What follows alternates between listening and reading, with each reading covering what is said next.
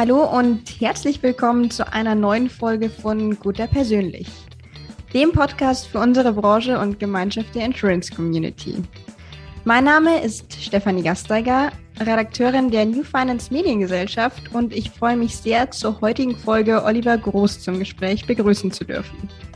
Er ist Vorstandsvorsitzender Nielsen AG, ein international tätiges Entsorgungsunternehmen mit über 2800 Mitarbeitern und Kunde der Gotha. Und ich hoffe, er kann uns und Ihnen, liebe Zuhörerinnen und Zuhörer, heute hoffentlich aus Kundensicht einige spannende Fragen rund um das Thema Versicherung im Bereich der Entsorgungsbranche beantworten. Herzlich willkommen, lieber Herr Groß. Einen wunderschönen guten Morgen, Frau Gasteiger. Vielen Dank für die Einladung. Ich freue mich total auf das Gespräch und muss zugeben, ich bin ein bisschen aufgeregt und ja, gespannt auf Ihre Fragen. Also ich freue mich total drauf. Wir sind vor allem gespannt auf Ihre Antworten. Und zunächst starten wir dann vielleicht gleich mal mit einer persönlichen Frage. Und zwar würde mich interessieren, wie wird denn die Tätigkeit in einem Entsorgungsunternehmen zum Traumberuf? Also wie kommt man dazu? Dann hole ich vielleicht ein bisschen aus. Ich bin gelernter Spediteur habe also Ware von Menschen von A nach B transportieren lassen und dadurch Transportkilometer produziert. Das heißt, ja, CO2, je länger die Strecke, je mehr Gewicht transportiert wurde, desto mehr Geld verdient in Anführungsstrichen als Unternehmung. Also die Welt jeden Tag ein bisschen schlechter gemacht. Und man kommt in die Entsorgung, indem man ganz klassisch abgeworben wird, also über einen Headhunter.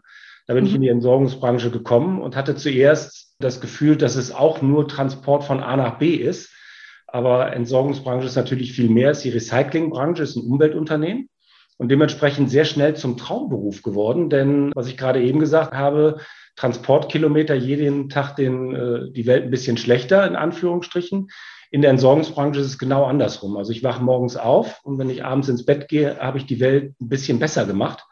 Stück für Stück, weil wir recyceln, wir, wir bringen Rohstoffe wieder zurück in den, in den Kreislauf ja, dementsprechend ist es ein Traumberuf. Einmal macht er riesig Spaß, weil er so vielfältig ist. Mhm. Weil man verschiedene Kunden, verschiedene Branchen, verschiedene Rohstoffe, ob es von Glas, Papier, Holz, Baustoffe, Sand, man hat alles im Grunde einmal in den Händen. Natürlich äh, leider nicht mehr, sondern unsere Leute. Aber man hat alle Branchen als Kunden, man hat alle Rohstoffe als Materialien in der Hand und wie gesagt, man macht die Welt jeden Tag ein bisschen besser und dementsprechend absoluter Traumberuf. Kann ich nur jedem zu raten, in der Entsorgungsbranche äh, anzufangen. Mhm. Ich kann mir auch sehr gut vorstellen, gerade wie Sie es ja auch beschrieben haben, dass eben die Sinnhaftigkeit des Ganzen im Vordergrund steht. Und das ist natürlich A und O von einem ja auch Traumberuf, dass man eben den Zweck dahinter sieht und wenn es dann auch noch moralische Gründe sind, umso besser. Ja, genau. Ja, ich würde dann direkt mal die Nominierungsfrage aus der letzten Folge weitergeben. Sie wurden nämlich nominiert von Mike Ramsey und er stellt die Frage an Sie, wo Sie denn die Entsorgungsbranche im Jahr 2030 sehen und ganz speziell mit einem Blick auf äh, Mining, welche Rolle das dabei mhm. spielt. Mhm. Mhm. 2030 ist ja gar nicht weit weg. Man glaubt immer, dass, das hört sich so weit weg an, ist aber ja eigentlich übermorgen. Das heißt, ich sage mal, das ist eine Transformation. Denn ich glaube, dass wir so eher über, wo werden wir in 2040, 2045, 2050 stehen. Und da glaube ich, dass wir definitiv eine Rohstoffbranche sein werden. Wir werden also nicht mehr entsorgen, sondern mhm. weil wir ja recyceln und Entsorgungsmaterialien in Rohstoff, in Recyclingmaterialien umwandeln wird der Trend sich noch weiter entwickeln, dass wir im Grunde gar kein Entsorger mehr sind, sondern wir werden zum Versorger werden, nämlich Versorger von Rohstoffen. Und zwar nicht in einem Einzelnen, sondern die komplette Breite, was ich ja gerade am Anfang gesagt habe, mit Sand, mit Glas, mit Holz. Das heißt, wir werden die Wirtschaft mit allen Rohstoffen versorgen und wir werden uns vom Entsorger zum Rohstoffversorger wandeln. Mhm. Ähm, das wird das eine sein. Dann Urban Mining, ja, ist ein schwieriges Thema grundsätzlich, ich sag mal, alte Deponien. Wir haben ja bis 1970 definitiv fast alles deponiert und erst ab 2005, 6, 7 die Deponie verboten in Deutschland, sodass also bis dahin eine Menge von Rohstoffen, Kühlschränken, auch Fernseher mit allem drum und dran auch in die Deponie ging. Mhm. Das kann man natürlich alles wieder rausholen. Also sind Rohstoffe, da sind wirklich Schätze, kann man sagen, in dem, im Boden drin. Wird es dann auch gemacht tatsächlich? Also es, es wurde vor Jahren schon mal in Holland angefangen dort reinzugehen. Es lag aber eher an der Steuer, weil die Holländer eine lange Zeit äh, Deponiesteuer bezahlt haben. Mhm. Und wenn man es wieder rausgeholt hat, haben sie Steuer wieder gekriegt, sodass sie auch eine Einnahme gleich hatten, wenn sie es wieder rausgeholt hatten. Da ist dann aber auch zutage gekommen, dass es gar nicht so leicht ist. Also ich, ne, das, man, man kann jetzt so von schönen Artikeln reden, ne? so ein Fernseher, dann hat man viel Gold, Kupfer, äh, was auch alles drin. Aber natürlich wurde auch in den 70er, 60er, 50er Jahren alles da reingeschmissen. Ähm, da sind also Gefahrstoffe auch in den Deponien. Da möchte man gar nicht reinbohren. Und wenn man nicht weiß, wo was ist, würde ich sagen, lieber nicht machen. Äh, mhm. Da haben wir jetzt gerade ein Exemplar, das ist die Sonderabfalldeponie von Bayer in Leverkusen. Die muss behoben werden, weil da Brückenpfeiler rein müssen. Das meine ich jetzt seit Jahren im Vollschutz mit allem drum und dran, weil halt die Gefahrstoffe die Umwelt belasten können, äh, Menschen töten können können Unfälle passieren, da können ja selbst Waffen und Bomben noch drin liegen, sodass ich wirtschaftlich Ja sagen würde, auch ökologisch sage, da sind so viele Rohstoffe noch drin, das sollte man ruhig machen. Mhm. Die Gefahr ist allerdings so hoch, dass ich dann auf der anderen Seite eher wieder abraten würde. Also äh, meine, meiner Ansicht nach, wenn man nicht ganz genau weiß, wo und wie was eingebaut wurde, dann würde ich die Finger von lassen. Wenn man das ganz genau weiß, also wenn man den, ich sag mal, den Baumeister, so eine Deponie ist eher ein Hausbau, nur nach unten. Also man muss ganz genau mit Wänden bauen und Kammern bauen, bevor man das äh, einbaut. Mhm. Wenn man den Baumeister noch hat und der ganz genau sagen kann, 1970 haben wir da hinten rechts das gemacht und 1973 haben wir hinten links das gemacht, dann kann man da ruhig rangehen. Wenn man das nicht weiß, Finger weglassen. Mhm. Soweit die Theorie. Und wenn wir jetzt mal in die Praxis schauen, wie oft wird es dann tatsächlich gemacht? Oder gibt es auch Beispiele, wo man sagen kann, da hätte man es besser gelassen? Also es, die zwei Beispiele, die ich gerade genannt habe, es wird gemacht oder wurde gemacht. In Holland wurde es gemacht, eben aufgrund der Steuer. Da kann man sagen, hätte man es besser gelassen, weil man hat unheimlich viel Sand rausgeholt. Mhm. War eigentlich Sand, Sand, Sand, Sand, Sand und ganz wenig Rohstoffe noch. Und in Leverkusen wird es eben auch gemacht aus der Not heraus. Das passiert übrigens auch oft aus einer Not heraus, dass eine Deponie wieder aufgemacht werden muss und ja, gehoben werden muss. Und dann ja, rechnet es sich nicht und man hätte es besser gelassen, aber es muss halt gemacht werden. Mhm. Also insgesamt, es wurde gemacht, es wird gemacht, aber mehr heute aus der Not raus und man sollte es lieber lassen. Jetzt haben wir das Thema Risiko ja schon mal angerissen. Eingangs hatte ich erwähnt, dass Sie Kunde der Gotha sind und mich würde es mal ganz speziell interessieren, als Entsorgungsunternehmen, gerade mit Ihren Aufgaben, wie Sie gesagt hatten, die sehr vielfältig sind und ja auch Ihrer Unternehmensgröße, gegen welche Risiken muss man sich denn absichern? Also das größte Risiko in der Entsorgungsbranche ist der Brand, das Feuerrisiko. Und äh, das nimmt leider sukzessive zu. Deswegen würde ich auch den Podcast gerne dazu nutzen, äh, alle Bürger, alle Zuhörer aufzurufen, bitte keine Akkus in den Müll. Mhm. Gerade jetzt Fahrradakkus, Lithium-Ionen-Akkus brennen, wenn sie geschreddert werden, sofort und äh, gehen nicht aus erst wenn die ganze Energie weg ist. Und dementsprechend gibt es gerade in der Entsorgungsbranche äh, Jahr für Jahr mehr Brände. Liegt mhm. zum großen, großen Teil an den Lithium-Ionen-Akkus, weil Menschen meinen, die in den gelben Sack mit reinschmeißen zu müssen, wenn sie nicht mehr funktionieren. Ne? Auch Laptop-Akkus sind ja auch Lithium-Ionen-Akkus. Also Brand ist das aller, allergrößte Risiko in unserer Branche, insbesondere mhm. weil wir für die Daseinsvorsorge da sind. Sie müssen sich ja vorstellen, der Müll muss ja immer abgeholt werden und muss verarbeitet werden. Ja, ansonsten haben wir Seuchengefahr mit allem drum und dran. Das heißt, wenn auch so eine Großanlage abbrennt, entstehen gleich in der gesamten Branche Probleme. Dann ja, müssen Stoffe umgeleitet werden. Gleichzeitig kann nicht mehr sortiert werden oder nicht mehr verbrannt werden, was auch immer. Also die Brandgefahr ist das aller, allergrößte Risiko. Mhm. Das zweitgrößte Risiko ist der Straßenverkehr. Denn wir fahren mit doch großen Maschinen durch Innenstädte. Mhm. Einmal beschädigt man sehr viele, ich sag mal, Zäune. Das sind dann mal Sachschäden, aber meine größte Sorge sind Personenschäden. Der Müll-LKW fährt morgens um halb acht auch an Schulen vorbei.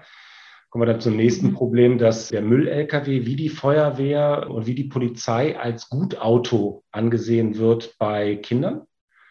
Wir ne, sind in Malbüchern drin ne? und wenn sie fragen, was willst du mal werden, dann Müllmann. Das mhm. heißt, äh, Kinder sind auch fasziniert von dem Müllauto und sehen das nicht als Gefahr an.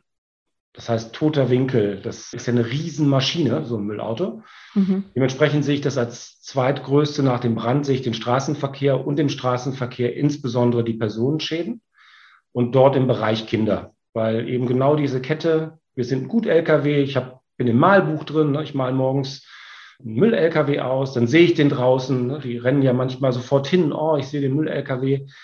Der Fahrer sieht das nicht. Das ist also wirklich ein Geschoss mit extremst viel äh, Stahl hinten drauf, Presswerk. Also das ist für mich das zweitgrößte Risiko. Und dann das drittgrößte ist auch wieder ähm, Personenschäden im äh, eigenen Betrieb, also Arbeitsunfälle, mhm. weil wir auch im Müllbereich mit doch Großmaschinen arbeiten. Also wenn Sie sich vorstellen als Beispiel, wie so ein Auto recycelt wird, so ein Golf, der wird geschreddert, geschnitten oder ein Bus, die werden geschnitten, die werden gehämmert, geschreddert. Das sind also Großaggregate. Das ist wirklich ganz großes Kino. Dementsprechend auch gefährlich. Ne? Also wir machen mit Riesenradladern, mit Riesenkrähen, mit Riesenschreddern, sodass da das Risiko des Personenschadens für unsere Mitarbeiter auch immer nicht gering ist.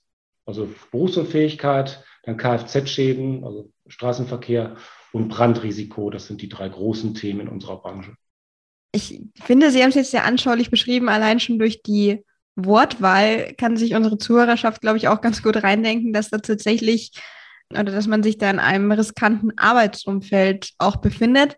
An den Straßenverkehr hatte ich jetzt zugegeben gar nicht so gedacht, aber muss Ihnen dazu stimmen, natürlich, wenn man es hört, ist ein großes Risiko.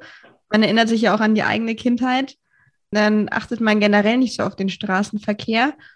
Und gerade das Thema Akku jetzt auch mit der E-Mobilität in Verbindung ja auch immer wieder ein Versicherungsthema. Und sehr spannend zu hören, dass sich daraus eben eine Kettenreaktion ergeben kann, in Anführungszeichen nur, weil jemand da seinen Akku falsch entsorgt hat. Also dass genau. es zwar für den ganzen Betrieb erstmal lahmlegen kann, zeitweise. Ja, nicht nur, äh, falls ich das nochmal ergänzen darf, in so einer LVP-Sortieranlage, das ist das größte Risiko, also Leichtverpackung, also ihr gelber Sack. Mhm. Wenn da etwas drin landet, die Bandgeschwindigkeiten sind so schnell. Wenn also nach dem Schredder dieser Akku anfängt zu brennen und in die Anlage reinkommt, dann brennt sie komplett ab. Sie haben also gleich einen Schaden von 40, 50 Millionen Euro. Und die, Bau, die Bauzeiten sind anderthalb Jahre. Nur, dass man das einmal auf den Punkt bringt. Ne? Das ist mhm. richtig elementar. Und weil der Akku eben nicht aufhört zu brennen, verteilt sich die Brandlast relativ schnell über Bänder in der ganzen Anlage sodass wir immer jetzt in der Branche aufpassen, dass wir den Schreddervorgang von dem tatsächlichen Sortiervorgang räumlich auch trennen, mit Brandschneisen, mit reversierenden Bändern, dass eben wir schauen, dass der Brand nicht in die Anlage selber reinkommt. Und wir versuchen im Schredder und auf dem Band in die Anlage sofort zu löschen. Also da können Sie sich gar nicht vorstellen, welche Brandschutz wir da auch installieren in Millionenhöhe, nur damit dieser geschredderte Akku nicht in der Sortieranlage landet. Wobei sich der Kosten-Nutzen-Punkt der deutlich auszuzahlen scheint, dann sollte tatsächlich mal was passieren. Ja, 40 Millionen zu einer. Also wenn sie abbrennt, sind sie 40 Millionen los. Jetzt gerade Thema Akku nochmal, ist ja auch eine Entwicklung, die es jetzt erst äh, in den letzten Jahren gab. Wir hatten schon über 2030 gesprochen. Mich würde jetzt interessieren, wenn wir auf die Versicherungsleistungen bis zum Jahr 2030, was tatsächlich nicht mehr so weit weg ist. Vielleicht erhöhen wir nochmal auf 2040 einen Blick werfen. Was denken Sie denn, wie wird sich entwickeln, die Versicherungsleistungen, die nötig sein werden, soweit man das jetzt schon prophezeien kann? Und wo gibt es vielleicht auch derzeit Lücken, wo Sie sagen, da würden Sie noch mehr von dem Versicherer erwarten? Also ich würde gar nicht, Frau Gasteiger, auf 2030 gucken, sondern auf übermorgen. Lassen Sie uns ruhig die nächsten ein, zwei Jahre, weil ich glaube, das kommt jetzt ganz vehement. Eine Lücke mhm. gibt derzeit nicht. Unterstützung beim Thema Brand ist wichtig, um einfach das, den Bestand oder die aktuelle Situation abzuhaken. Für die Zukunft glaube ich, Cyber- und IT-Thematik, Sicherheit, Datensicherheit, da werden wir mit der Versicherungsbranche zusammen, ich glaube, über branchenübergreifend was erarbeiten müssen. Mhm. Wir kommen jetzt in das Zeitalter der Daten.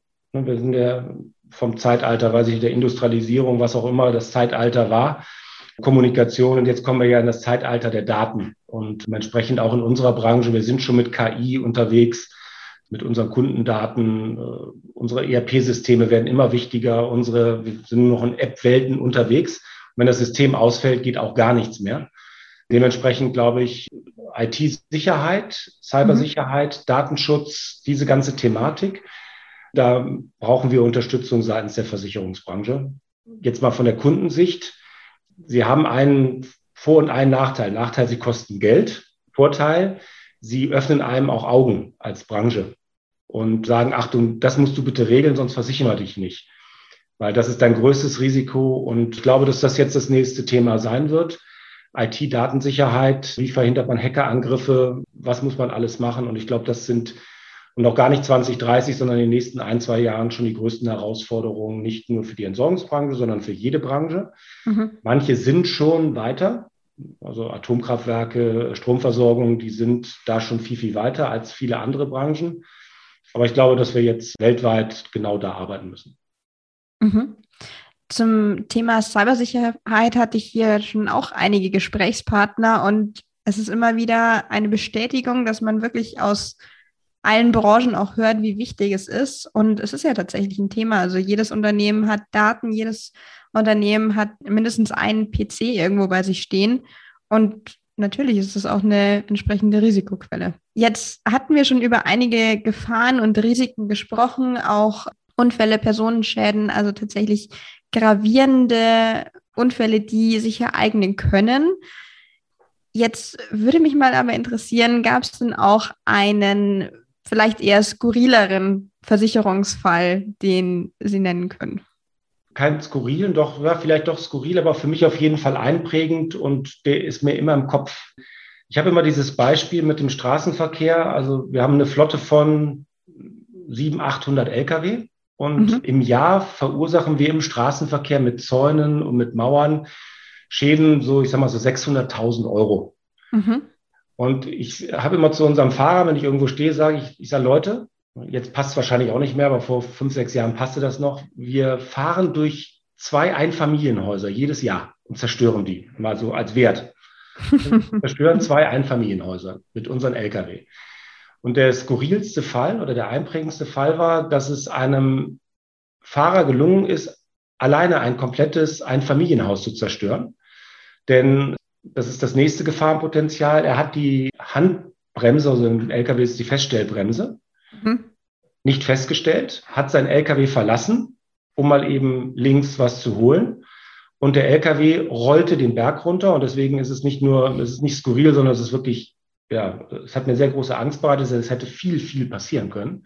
Und dieser LKW hat so unglücklich ein Haus getroffen, dass das komplette Haus statisch so beschädigt war, dass es abgerissen werden musste. Jetzt äh, darf man sich nicht vorstellen, wenn da eine Bushaltestelle gestanden hätte mit Kindern morgens oder sowas. Deswegen ist der mir so prägend äh, in Erinnerung geblieben. Und das Thema Feststellbremse ist bei jedem Vortrag bei mir bei Fahrern äh, die Nummer eins. Aber dieser LKW ist wirklich leicht bergab in ein Haus, so in die Ecke reingefahren, dass die Statik so beschädigt war, dass das ganze Haus abgerissen werden musste. Also äh, wir haben dann in dem Jahr nicht nur zwei Häuser wertmäßig zerstört, sondern drei. Unfassbar. Unfassbar. Aber kann ich mir vorstellen, dass der Fall in Erinnerung bleibt. Ja, also auch das Bild, ne? der LKW in diesem Haus. Man denkt nur, Gott, der Fahrer kann nicht überlebt haben, aber ja, er war gar nicht im Auto. Zum Glück. Ja. Ja, dann würde ich für die abschließende Frage einmal an Sie übergeben, nämlich ganz nach guter Persönlichtradition dürfen Sie den nachfolgenden Interviewgast Ihrer Wahl nominieren und zwar mit einer eigenen Nominierungsfrage.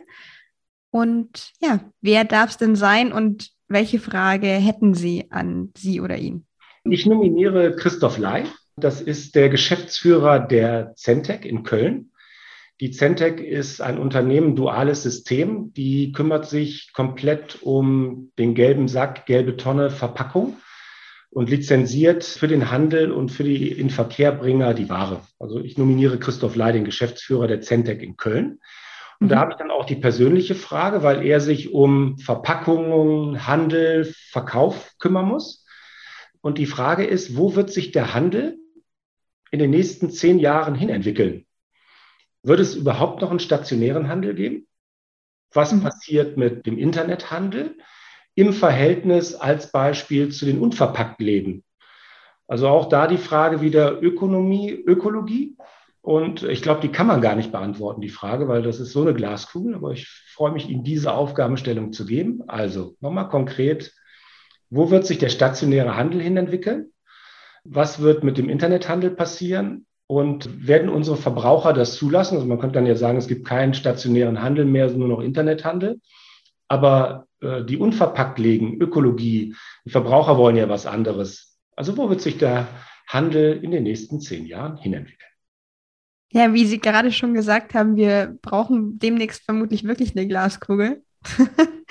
Aber wir geben natürlich gerne spannende Fragen weiter und sind dann auch auf spannende Antworten gespannt. Ja, Herr Groß, Ihnen vielen Dank für das Interview, für die Einblicke, auch Ihre Einschätzung und weiterhin alles Gute. Ja, vielen Dank, Frau Gaster.